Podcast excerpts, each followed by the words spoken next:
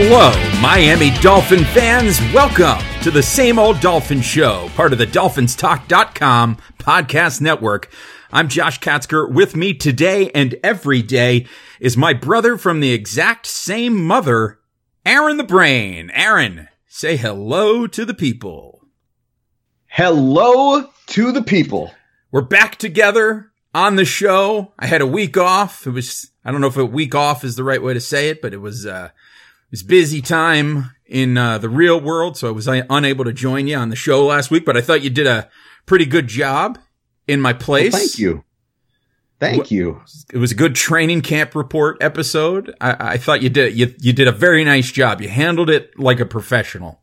It's it's the preseason for all of us. That's what I'll say. It it really is. And I just I will say that I had a nagging injury, so we played it safe rather than risk a serious injury in a preseason game which you yeah, know we don't we don't need to see you out there in August. We got to make sure that you're ready for the long haul, September to late December, early January. I don't know when that week 17 game is. Yeah, we listen, everybody knows what I'm capable of. Everybody's seen me in action and and you know that I'm capable of making it through a preseason game, so why risk it? Why risk it? You it's a high bar to set. He, you know what he's capable of? He's capable of making it through a preseason game. That's right. he's, I'm capable of making it through preseason. Game. Listen, listen, if you need me to be here complaining about the Dolphins come week 14, let's not have me complaining about the Dolphins in the preseason. Now, in, def- in, in the defense of the Dolphins, not a lot to complain about coming out of that first preseason game. I mean, I thought that first, there was, there's, listen, it's the first preseason game. You can't get too excited about anything and you can't get too upset about anything because the first preseason game. So, you know, you don't, you have nothing to measure it against. It's the same way. It's uh, in a lot of ways, it's like, a, a lot of how I feel after week one of the regular season. It's just, it's one game. It's great that, you know, if things went really well, terrific. If things went really bad, that's okay because we don't know what we're up against yet or what, what we're really dealing with here. Um, so you have to try to keep a level head, particularly in the preseason when it like doesn't count. It doesn't matter. And like much of the performances, you know, were people performing against backups. That being said, yeah, what's the fun in that? Exactly.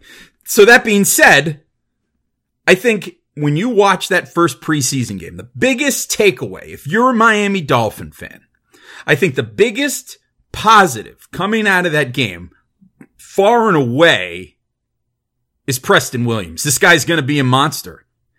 I think. I mean, am I wrong? Is that not like the the biggest well, positive to take out of that game? Uh, well, it's it's the biggest positive, but you may be jumping the gun a little bit. Sure, but, but like I said, you. I'm with you. Uh, like I said, the biggest positive, and he he looked like a monster. Uh, but to just flatly say he is going to be a monster, we got to we got to see um, how it plays out. We got to see if he gets reps with the ones now. I need to say, I need to say, I am making that judgment based in part due uh, thanks to some information from one of my sources. Uh, my source is Xavier Howard. Right. So, like, like don't don't get mad at me. Get mad at my sources. Well, no, it, yeah, X had some. Ha, X gave the most ringing endorsement we've heard all off season about Preston Wilson about Preston Williams, not Preston Wilson, the former Marlins great. Well, um, former Marlins great is really stretching it. Well, there aren't very many, so like he's up there. It's yeah, it's like it's like uh, Gary Sheffield and Jeff Conine. Yeah, the Niner. And uh Livan Hernandez. There you go. But we but we could go on and on about that. But uh yeah, obviously Miguel Cabrera and there's a couple other guys. One Benito guy Santiago. Oh, Santiago. Anyway, let's get back to Preston, Preston Williams. Williams. Yeah, Preston Williams, not Preston Wilson. Um, X said that he's going to be a number one receiver.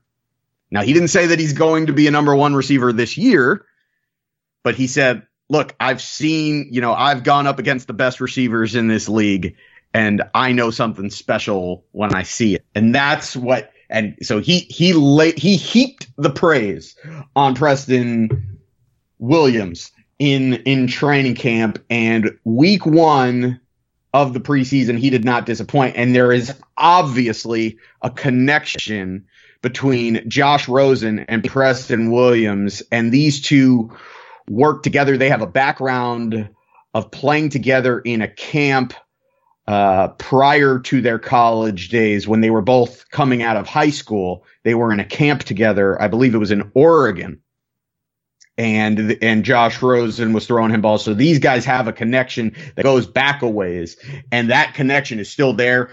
That it flashed during the team scrimmage, and you saw it again in this preseason game. And the guy just, I mean, one, the first thing you notice is he's huge He's he's six five. He's got this amazing wingspan, but also the guys the guy can run some routes and you put the ball near him and he comes down with it unless he's being interfered with. So that's pretty much everything that you're looking for in the position, at least on the field. The off the field stuff, that's kind of the big question with him. Otherwise, he probably would have been a first or second round pick in this Mays draft.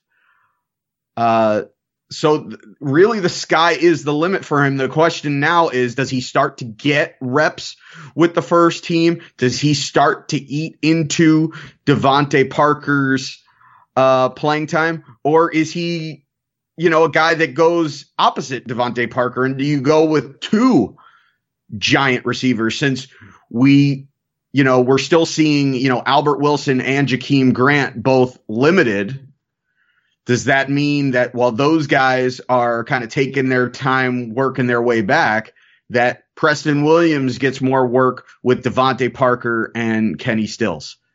But I think it's safe to say, at the very least, right now, uh, barring just an, a major setback or an, or something really unforeseen like a major injury, Preston Williams has already made this team. Yeah, and what I've got to say is that if I'm DeVante Parker, alarm bells are ringing for DeVante Parker because what you saw from Preston Williams in this first preseason game, and again, granted, it's just a preseason game, but what you saw out of him was the potential to be the receiver that everybody has hoped DeVante Parker would be. Um, he's got he's got the same size, he's got the same skill set, but what we've seen is that he's got that ability to go and do it. At least that's what we saw in this game. If this well, is something, well, that, does this he, is has he proven that though? Well, that's the that's the question, right? He's we saw it in one game. As much as DeVante Parker. Right, but I mean, De- even DeVante Parker, I don't recall seeing him ball out like this. Uh, it, you know, it's one game every so often. If Preston Williams can do this on a sort of consistent basis throughout the preseason and can make it and parlay it into success in the regular season, I think that's when alarm bells start ringing for DeVante Parker. But I don't know how DeVante Parker watches a performance like that and goes, well, I'm going to be okay. But then again, he's DeVante Parker and he's, you know, the mental aspect of the game has been a problem for him. Um, so we'll see whether or not that's something that he can get together. But either way, I was impressed with Preston Williams. I think he was easily the standout performer for the Miami Dolphins in this first preseason game.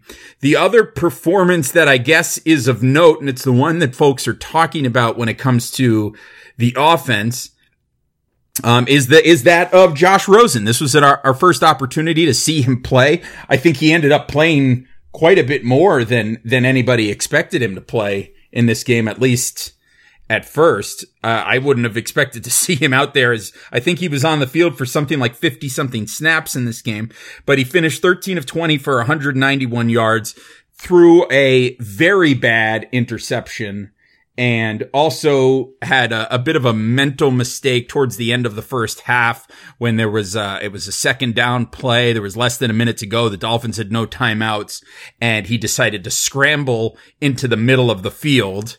Uh, and so that sort of set the dolphins up for failure. But uh, you know so kind of a mental mistake there not something that you would want to do. But other than those two you know kind of boneheaded plays I thought that I thought that Rosen was fine. He didn't seem great to me. I, it wasn't like it didn't instill me with a ton of confidence in him, but I, I thought that he was fine. Um, in his overall performance, he looked a little bit shaky at times behind that offensive line. And the offensive line was atrocious in this game, and I'm sure we're going to get into that shortly. But I thought that he was fine. But the thing that I'll say is that you know, while Ryan Fitzpatrick was only two of five in this game, I thought that Fitzpatrick looked a lot more competent when that, when the line was collapsing around him. Uh, Fitzpatrick looked a bit more comfortable and sure of himself, and that probably is to be expected when you've had a career as long as he has, uh, and you've been on as many teams that have had terrible offensive lines as Ryan Fitzpatrick has. So I, I suppose that's to be expected. But um, in spite of how Rosen looked in this game, I would say that nothing, nothing in that game told me that Ryan Fitzpatrick shouldn't be the week one starter for the Miami Dolphins. Well, I saw the good and bad from both guys. Um, obviously, yeah, the, the biggest takeaway from looking at both of them was how much quicker Ryan Fitzpatrick was, how much more decisive he was. That he knew I don't have very much time to make a decision behind this offensive line. I'm either going to run or I know where I'm going with the ball and I'm letting it rip. And because of that, that you didn't see, you know, he he mitigated the offensive line problems a lot better than Josh Rosen because he was just he was much more prepared to deal with that. And uh, when the when the middle of of the field opened up on a third down and he had man coverage, he recognized it right away, took off down the middle. He's he's lighter on his feet than Josh Rosen too, which that's that's a quality that uh, is going to be important at least this season in the in the ever changing landscape of the NFL. It's important because as the as more of an emphasis is put on pass rush in this league. There's more of an emphasis on the ability of your quarterback to scramble, get outside the pocket, make things happen with his feet. And that's not Josh Rosen's strong suit. And Ryan Fitzpatrick looked good at that. But I'll also say that Josh Rosen showed a little bit of that. He got a li- he was a little shaky at the beginning, maybe some jitters, maybe just look, the Falcons do have a very good pass rush, and the Dolphins have arguably the worst offensive line in the league already. And then also didn't play Laremy Tunsil. They're only for sure quality offensive lineman. So it was a mess, especially at the tackle position. Uh, but but Rosen showed some signs of being able to escape some pressure. He had one in particular where he was able to avoid a sack, get outside of the pocket, and throw the ball away. Uh, of course, he did have that one completion to Preston Williams where he had a defensive lineman draped all over him and still managed to throw the ball out there, which look shows shows off the arm a little bit, shows off uh, you know, kind of his gunslinger mentality but it was probably an ill-advised pass. But still, Preston Williams made it look good because he's able to come down with the catch. Um, look, there were some good things from from Ryan Fitzpatrick with the decisiveness. Uh, there was a couple of throws that looked bad, but you can argue whether or not, I mean, only the Dolphins really know whether it was Fitzpatrick's fault or there was a pass to Kalen Ballage uh, and there was a pass to Mike Gesicki that sailed well over Gesicki's head, where there could be a question as to whether or not Gesicki flattened the route or was supposed to run a corner. We don't know that. What I'll say is when Rosen was protected, he looked really good. When he was comfortable, he makes throws that Fitzpatrick can't make.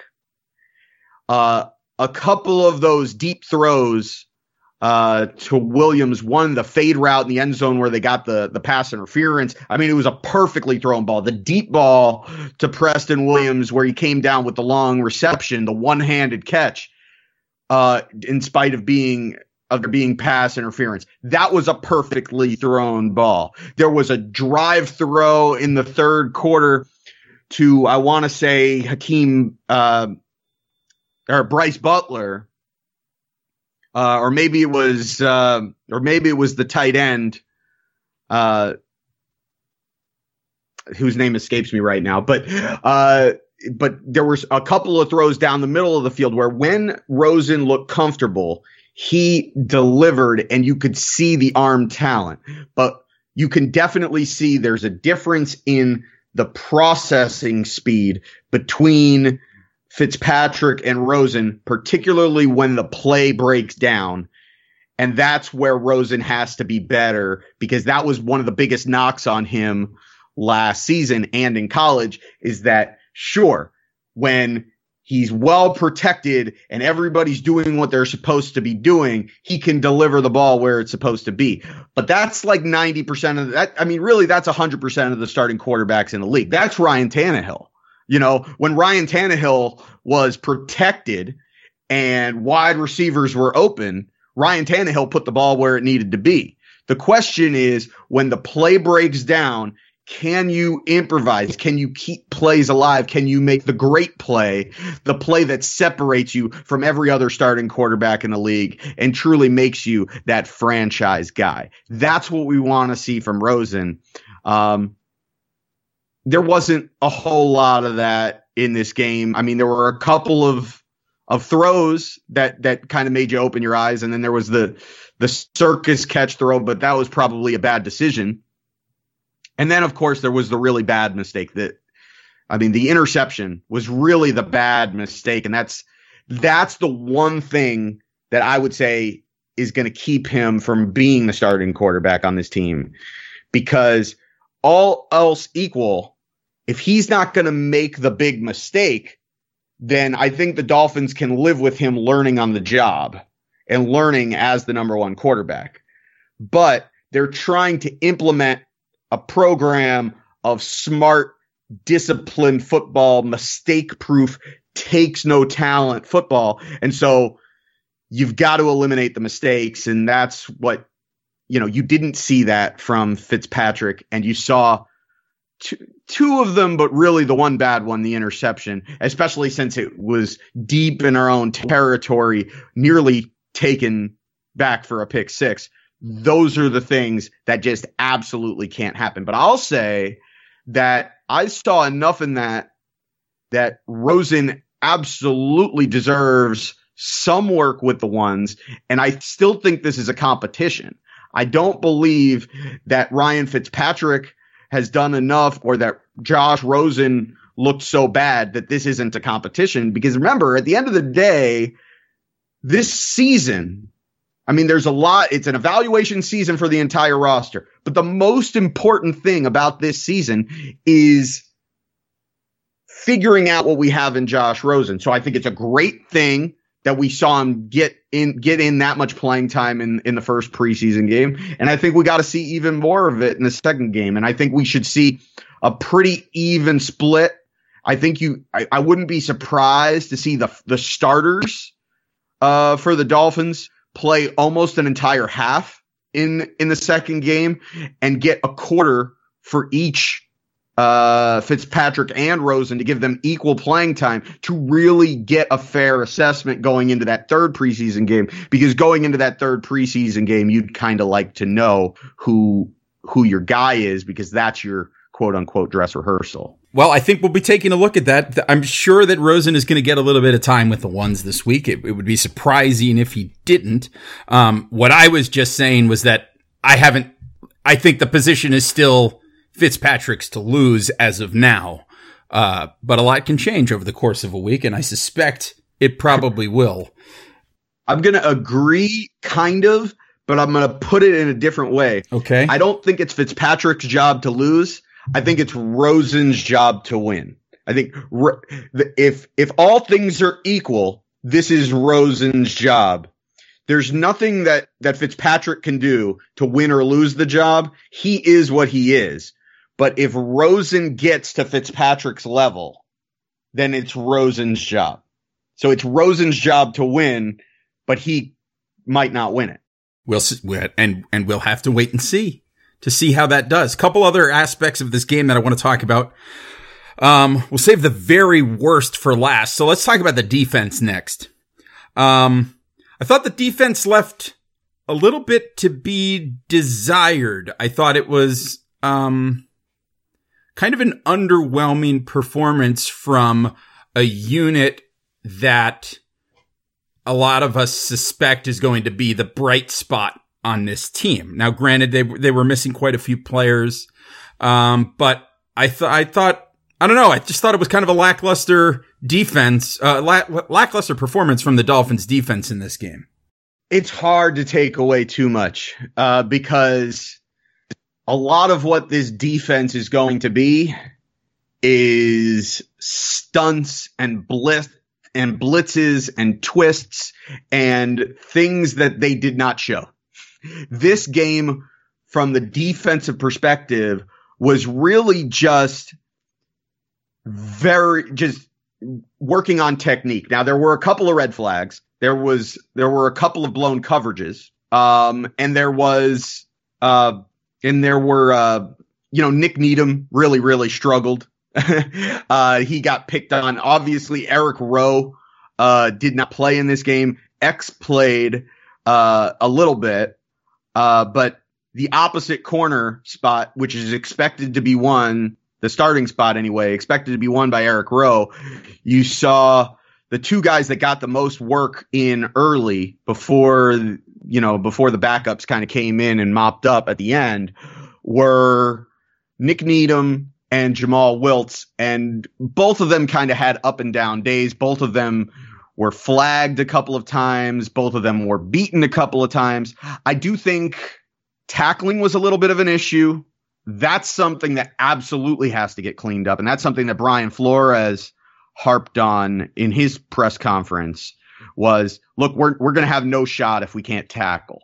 That's going to be the one thing that needs to happen. But as far as the defensive line, a lot of people complaining, oh, there was no, there was no pass rush. There was no, there was no pass rush because the Dolphins didn't, weren't worried so much about throwing throwing their their whole defensive game plan out there.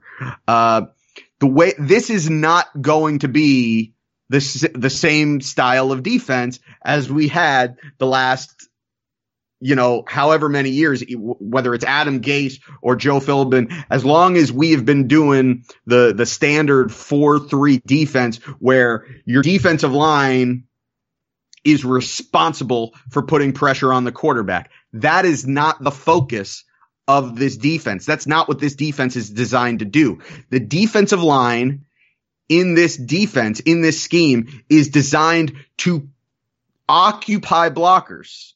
And then when there's a, and then throw a blitz from different areas and the question and the and the scheme will get those pass rushers one on one or possibly free looks because the, uh, they're constantly changing where that fourth or fifth guy is coming from. And then the then you throw in the games like the twists and the and the stunts and it it's all about confusing the defensive line. In this game it was really just about the defensive line occupying ho- occupying their blockers, holding down their position, really using they call it heavy hands to really you know hold the hold the line and then set the edge on the outside so that we're not allowed it's really a, a run first defense. It's designed to stop the run first and then also designed to uh, to open up rush pass rush lanes for the linebackers, but we didn't blitz a lot. And in general, I thought the defensive line did a solid job. Now, it wasn't like they did an exemplary job. It's not like I don't want to overstate it, but they did fine. Uh, it, it was really, I mean, Christian Wilkins was, was solid at the point of the, uh, uh, the point of attack. Davon Godchaux was, was really a monster out there, uh, doing, doing his thing. Uh, and you, and you saw a couple of guys, uh, undrafted free agent Jonathan Ledbetter, showed up pretty good. An edge rusher, Nate Orchard, who has been, who has been coming up big in practice and training camp. He showed up on the on the the film in that game. Uh, making a couple of plays. Tank Carradine, I thought, you know, there were one or two plays where maybe he got a little bit too into trying to attack the pass rusher and not set the edge, and I thought that got him into trouble. But by and large, I thought he did a nice job. There's talent on this defensive line, and for and for the most part, I thought they did what they needed to do, and then they went out. And what's even more exciting is they went out and they added some more talent. I guess right before this game, uh, I guess it was, I guess it was Thursday afternoon. They made a signing. Uh, it was Wednesday night or Thursday afternoon, I guess. Uh, they made the signing to bring in Robert Nkemdiche, a former first round pick. So they added more talent to this defensive line.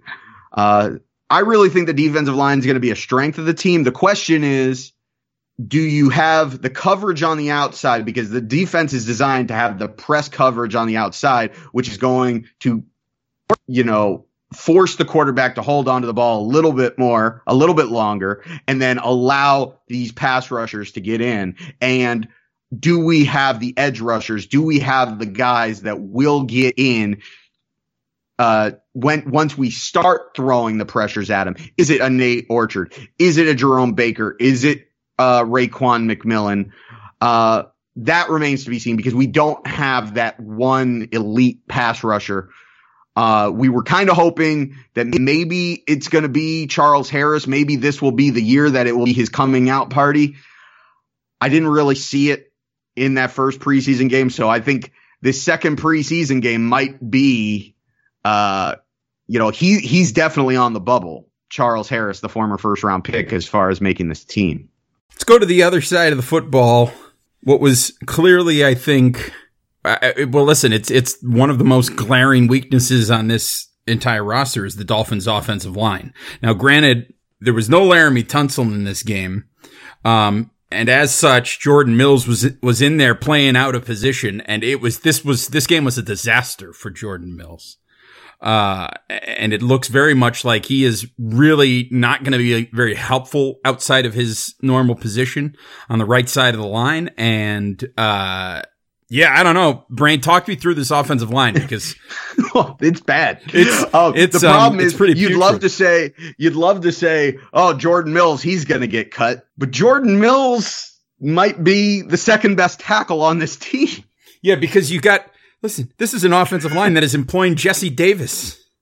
Well, yeah, and honestly, I thought Jesse Davis probably had the best night of well, no, Isaiah Prince probably had the best night of any of the Dolphins tackles, but he didn't get in until really the third teamers were in there late.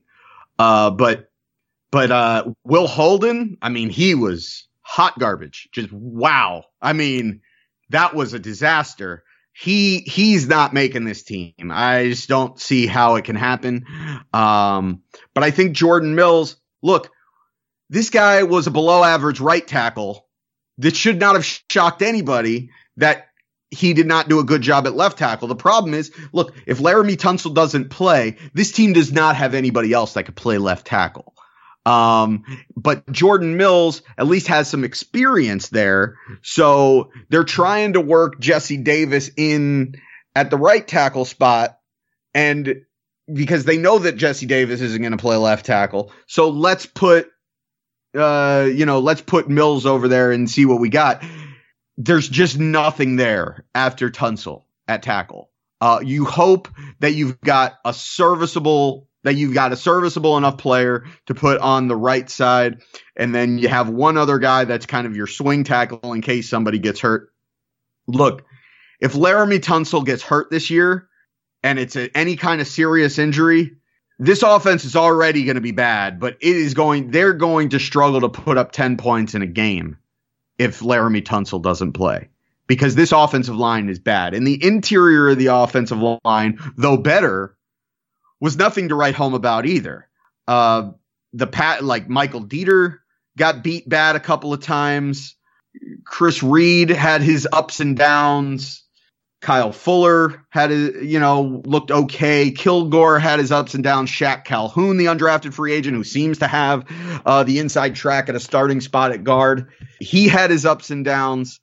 In general, what I would say is they looked better in run blocking than they looked in pass blocking But even run blocking, they they were not great when they got down near the goal line. There was a good rep where, you know, on Kalen Ballage's touchdown, uh, where he jumped over the pile, where Shaq Calhoun drove his man well into the end zone, which created the space for Ballage. That was that was a good rep. But there were a lot of, you know, no gain, one yard, two yard runs where the interior of the offensive line just created absolutely no push.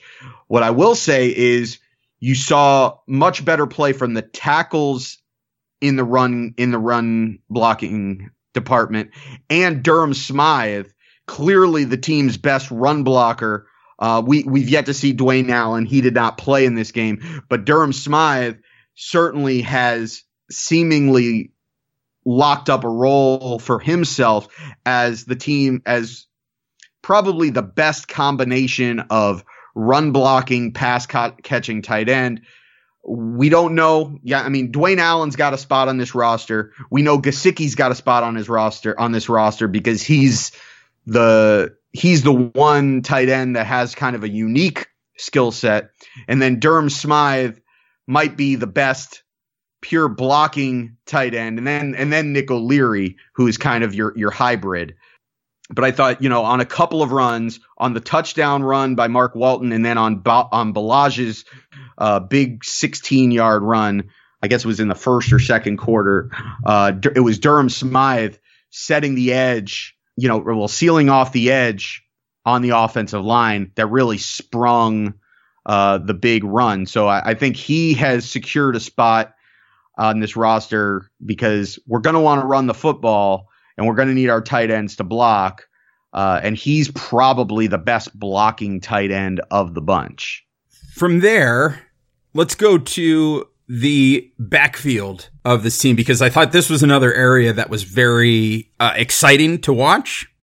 That was uh, the running backs. And I think I thought Drake looked good. I thought Ballage looked good. But then I also thought that Walton and uh, Ga- uh, Gaskins looked good. And then who was the other guy that was back there? Laird. Laird. He looked good as well. And uh, you made a point on Twitter that you wondered based on based on how all of the running backs performed in this game, you wondered whether uh, Cox's spot at fullback was a position that was definitely going to be safe. Yeah, and I, I, feel like it is. I mean, they drafted him in what the fourth round. Um, you're not drafting a fullback in the fourth round uh, if you don't expect him to make the team. That's that's pretty. That's that's a sizable amount of draft capital um, that you're using on a player. So the the expectation is he's going to make the team. But I wonder. We've just got so much much depth there, and I feel like we're keeping four tight ends because I really, I mean, Dwayne Allen has, you know, guaranteed money. Gesicki's going to make this roster. I believe Smythe is making this roster. And I believe Nick O'Leary, because of his versatility, both as a blocker, as a pass catcher, as a guy who can do a little bit of what Chandler Cox does. I wonder if it comes down to it, if we really like the talent that's back there in our backfield, if there's a guy, you know, let's say it's let's say it's Myles Gaskin. Let's say it comes down to it and we decide, look, obviously Drake is safe, Ballage is safe. Uh, we want to keep Mark Walton. And we say Mark Walton is our third guy. And then we decide, you know, Myles Gaskin has some excitement to him. Also, a guy that can help out on special teams. And we really like the upside that this guy brings. But if we put him on the practice squad, we're worried that he's going to get snatched up by another team. Would they look at it and say, well, we could put Nick O'Leary at fullback and do some of the things that Chandler Cox can do? If they see those as equal parts, then maybe Chandler Cox's job ne- isn't necessarily safe because I don't think we're going to keep five running backs. I don't think we'll keep four tailbacks and a fullback.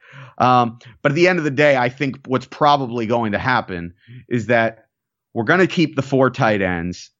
Uh, we're going to keep Chandler Cox.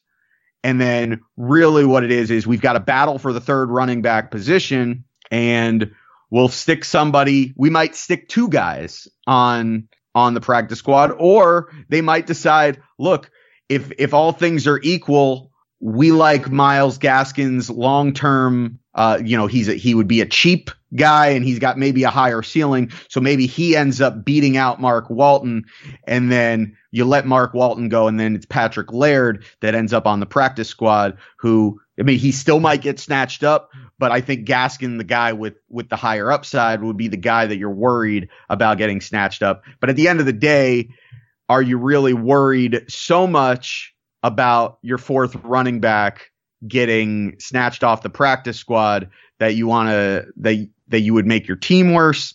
I don't know. Uh, at, at you know, at the end of the day, it's your your fourth your fourth tailback. So, eh, and and running backs in this league has, has been proven year after year after year. While it's great when you've got a really talented one, really talented ones come out year after year, and they're kind of a dime a dozen. So, I do think ultimately Chandler Cox is safe.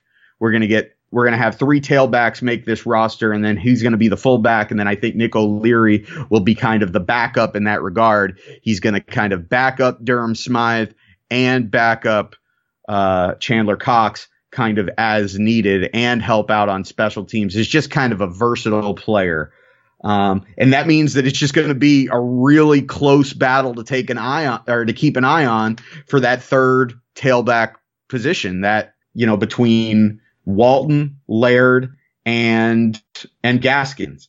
I think Walton throughout training camp probably has had the inside edge. He showed a little bit of wiggle, but wasn't necessarily overly exciting in this one. So I think that both Gaskins and Laird probably close the gap. It'll be very interesting to see in the next preseason game if you know the the order of when these guys come in. Assuming everybody's healthy and everybody plays in this next preseason game you assume you're going to see Drake and Ballage running with the ones but who's the next guy to get a carry? Who's the next guy to get in the game? Is it Walton? Is it Gaskin? Is it Laird? Because that's going to key you in to what the thinking is and who's got the inside track of winning that battle.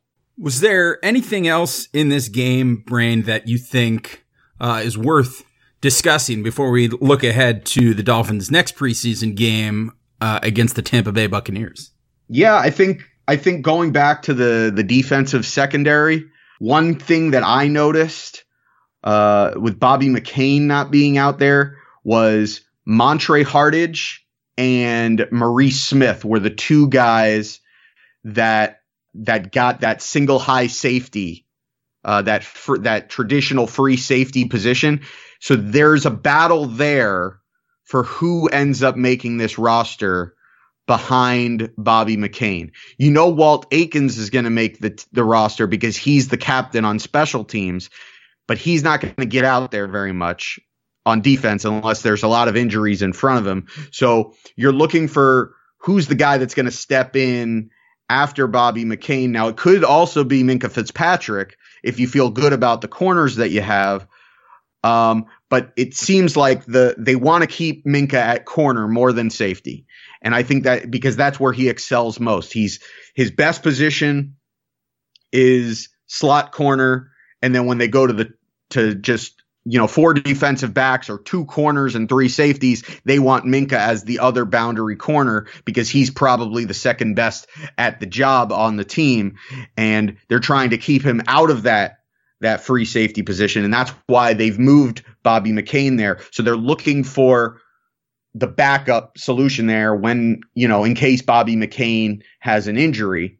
And so I think that's another battle to look at is between Hardage and Marie Smith. I believe one of those guys will make the team and that will be their ticket onto the roster is is that high safety, that kind of center field uh, free safety position.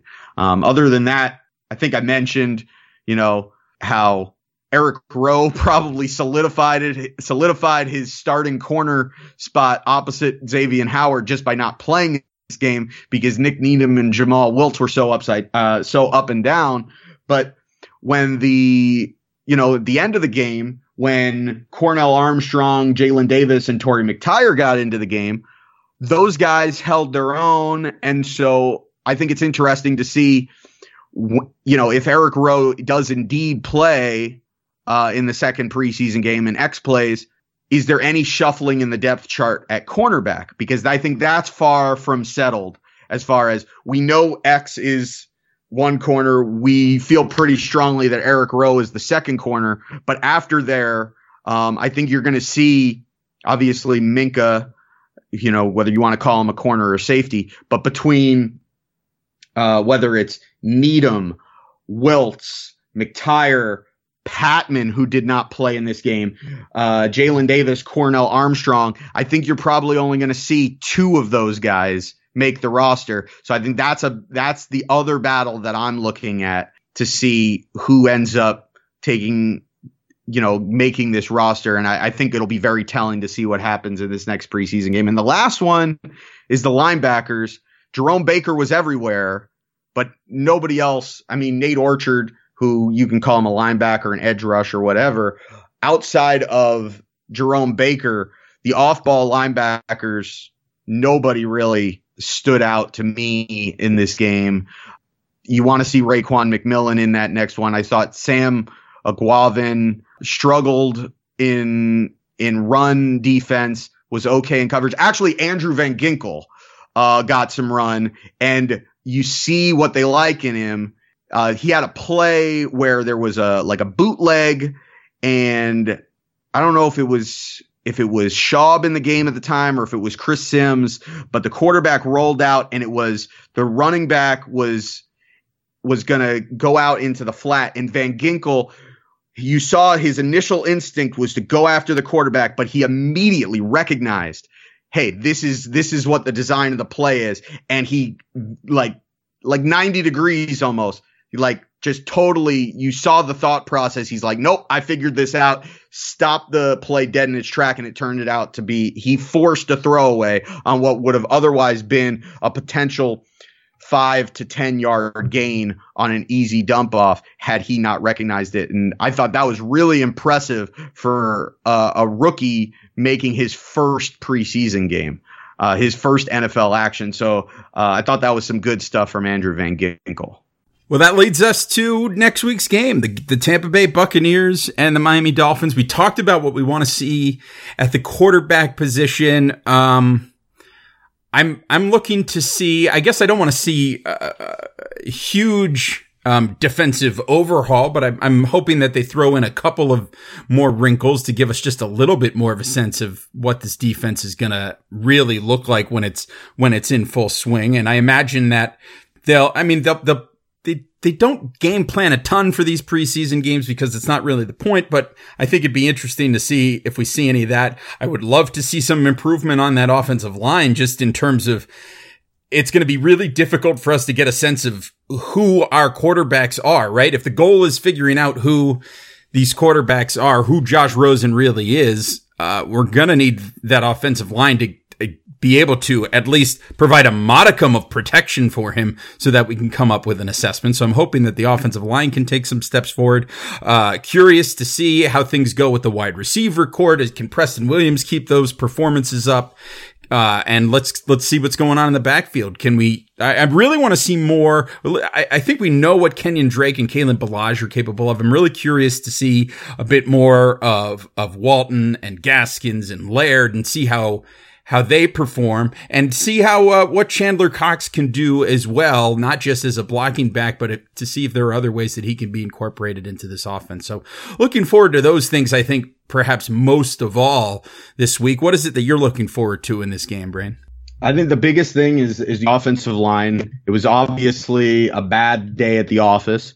I, I, expect that you'll see Laremy Tunsil in there because I think they need to solidify what they've got. They they need to to see what they've got at, at offensive line, and it's hard to really get and, and in general the entire offense, and it's hard to get any kind of real feel for what you have when you can't block at either tackle position. And the fact that they're trying to cover up for the absence of Tunsil uh, you know, that shuffles things around probably unnecessarily. So I think you're going to see Laremy Tunsil.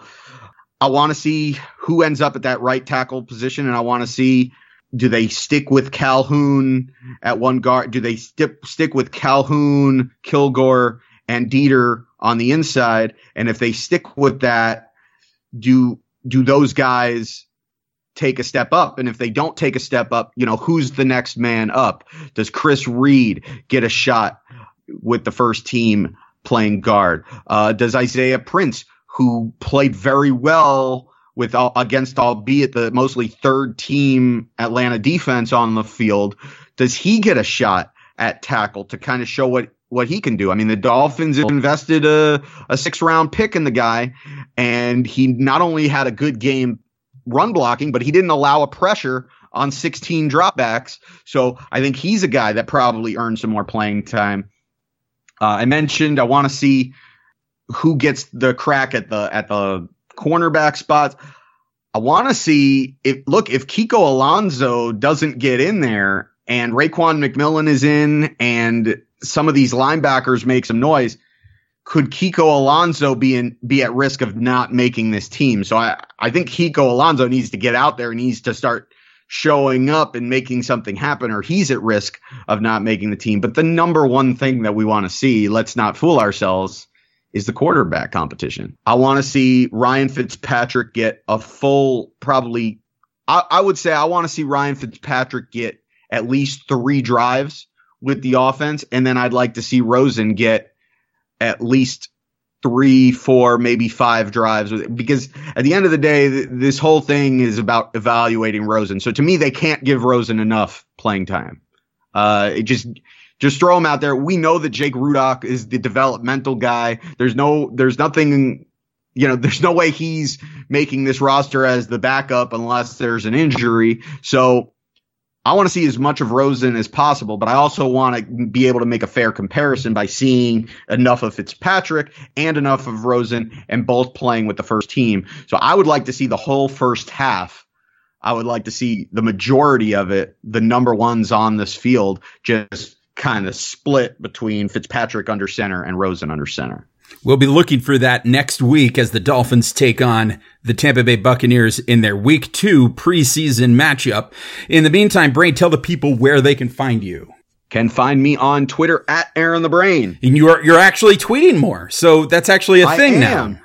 Yeah, like I and I plan on doing more live tweeting during the games. Now, the issue is look, and you know all about this because you're in upstate New York. I'm in Tampa. So uh, the game wasn't aired this past week uh, locally, so we had to, you know, kind of watch it via via recording, you know, on delay. Uh, so instead of live tweeting me watching it on delay, I decided to just watch it and then just kind of give my thoughts afterwards. Um, now they are playing the Bucs this this week, so it will be lo- uh, on TV live. Unfortunately, I'm going to be working at the time that it's aired. So uh, it's still going to be more of the same. But it, you know what? Tweet at me. Let me know if you would rather me tweet live during my watching of the game on tape delay or if you'd rather me just watch the game and then just tweet out my thoughts afterwards. And then, of course, we'll do our podcast. Very good. So remember, that's at Aaron the Brain. I am at, at Aaron the Brain, yes. And I am at Amplified to Rock. The show is at Same Old Dolphins. You can find us on Facebook, facebook.com slash Same Old Dolphins and, and get involved over there. And of course, every episode of the Same Old Dolphin Show is available on dolphinstalk.com. We're part of the dolphinstalk.com podcast network, along with dolphinstalk.com daily, the brand new tailgate talk with Pat Sertan and Oronde Gadsden, um, which if you've if you've listened to the first episode of that, you may hear a familiar voice taking you in and out of the show each week. Over there, don't forget there's the countdown to kickoff show. There's Perfectville. There's a lot going on over there at dolphinstalk.com. So we hope that you'll visit dolphinstalk.com every day because it is your one stop shop for all things Miami Dolphins. Of course, you can download, rate, review, and subscribe to the Same Old Dolphin Show on Apple Podcast, uh, Google Play Podcast. We're on uh, Stitcher and SoundCloud and Spotify, and we're we're kind of all over the place. If there's any podcast service that you prefer that where you can't access the show currently, um, let let me know. Tweet at us at same old Dolphins, and we will we'll see what we can do to fix that for you. But otherwise, that's where we are. And we hope that you can leave us a rating and a review in the Apple podcast place because that really goes a long way in helping other people find the show and letting us expand the network of people who we are interacting with uh, as we talk about your Miami Dolphins. So that's going to wrap up this episode of the Same Old Dolphin Show. We'll be back next week after the game at Tampa Bay. We'll be back. We'll have our feedback. We'll we'll, we'll have our discussions, and uh, we'll continue to look forward as the Dolphins move towards their first season in the new Brian Flores era. Until then. Take care of yourselves and each other. We will talk to you again next time. Bye bye, everybody. Go Dolphins! Miami's got Dolphins, the greatest football team. We take the ball from goal to goal like no one's ever seen. We're in the air, we're on the ground, we're always in control.